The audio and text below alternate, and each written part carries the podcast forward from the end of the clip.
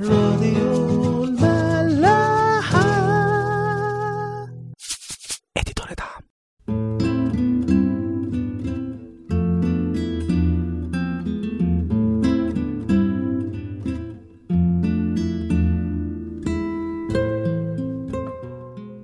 مساء الخير.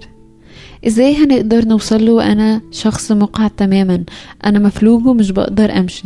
ازاي ممكن نقدر نوصل له، او حتى انتوا تقدروا تساعدوني ان احنا نوصل له وهو واقف وسط الجمع الكبير قوي ده؟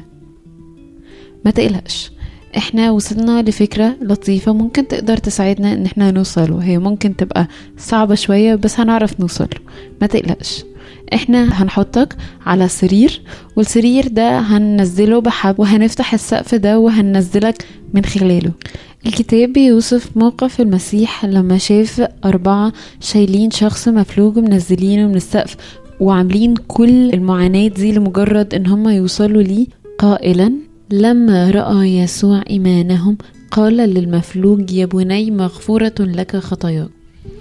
هو الإيمان بقدرة ربنا وبصلاح شخصه، دي حاجة روحانية كده ومحلقة في الهواء، حاجة كده لازم أبقى بلغي عقلي علشان هي هتثير تساؤلات كتيرة قوي. أنا ممكن ما لاقيش عندي رد، فبلاش أحسن فأغمي مش عيني، أغمي بصيرة عقلي، أبطل أفكر علشان أبقى قادرة أن أنا أبقى شخصية مؤمنة بشدة في صلاح شخص ربنا.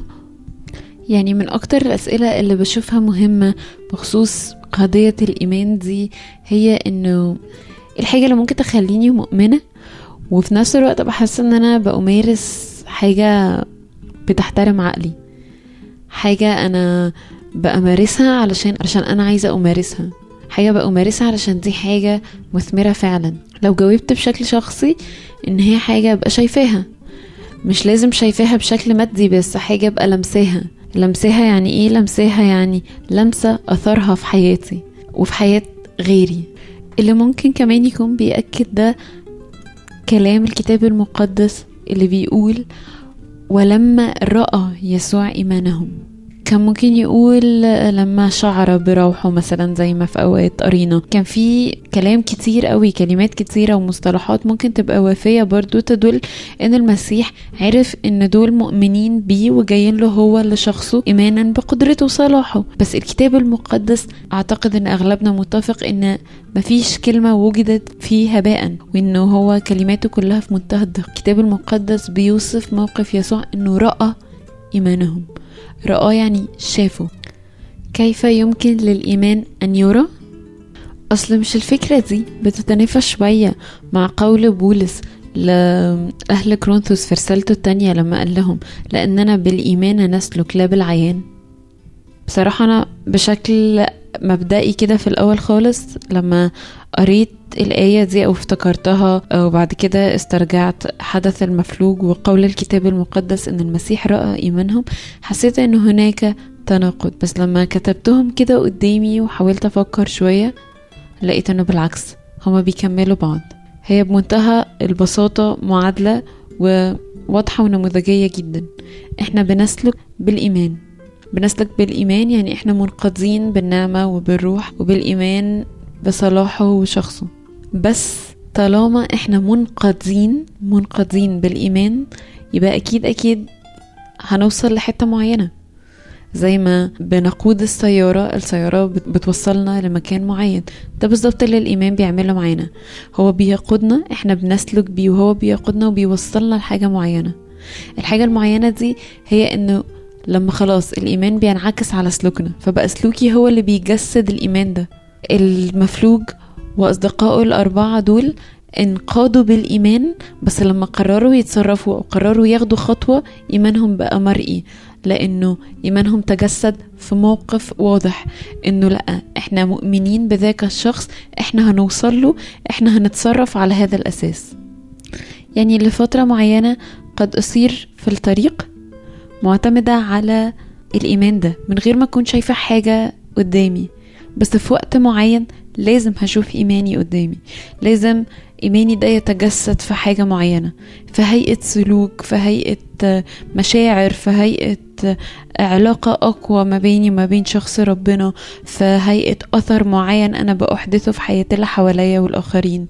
بس لازم في وقت معين الإيمان يرى.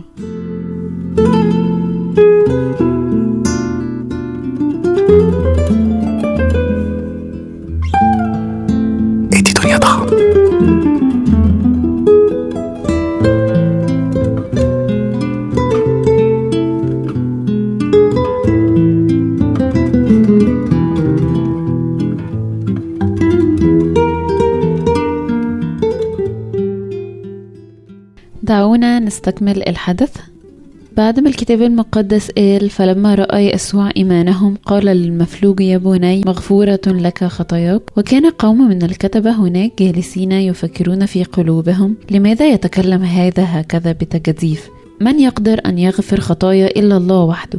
فللوقت شعر يسوع بروحه أنهم يفكرون هكذا في أنفسهم فقال لهم لماذا تفكرون بهذا في قلوبكم؟ أيما أيسر أن يقال للمفلوج مغفورة لك خطاياك أم أن يقال قم وأحمل سريرك وامش؟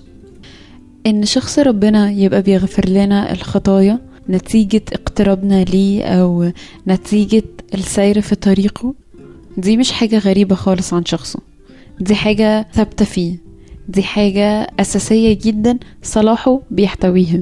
هو صالح، هو ثابت، هو موقفه مننا ثابت غير متغير، هو بيغفر خطايانا نتيجة السير معاه. بس اللي المسيح شافه أقوى، اللي شخص الله شافه أقوى في الموقف ده، هو إن احنا نشوف إيمان المفلوج بعنينا ونشوف قد إيه هو مرئي وقوي قوي، فقاله قوم وامشي. إنه يقوم ويمشي هو ده إيمانه، مش بس الخطايا المغفورة. الجزء اللي فعلا اضافي ومميز نتيجة ايماننا احنا ان هو يقوم ويمشي على طول، ده فعال اكتر، ده بالنسبة لنا ملموس ومرئي اكتر.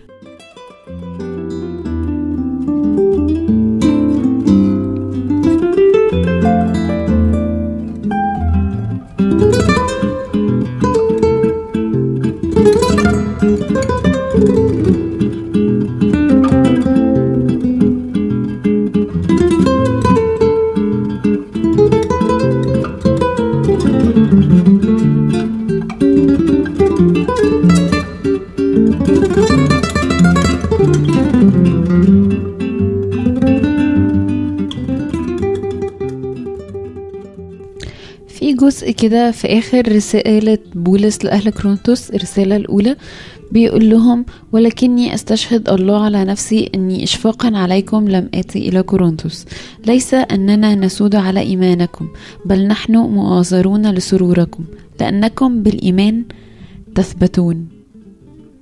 إزاي ممكن الإيمان يخليني أثبت أو يخليني أكثر قوة وتجذر وإصرار؟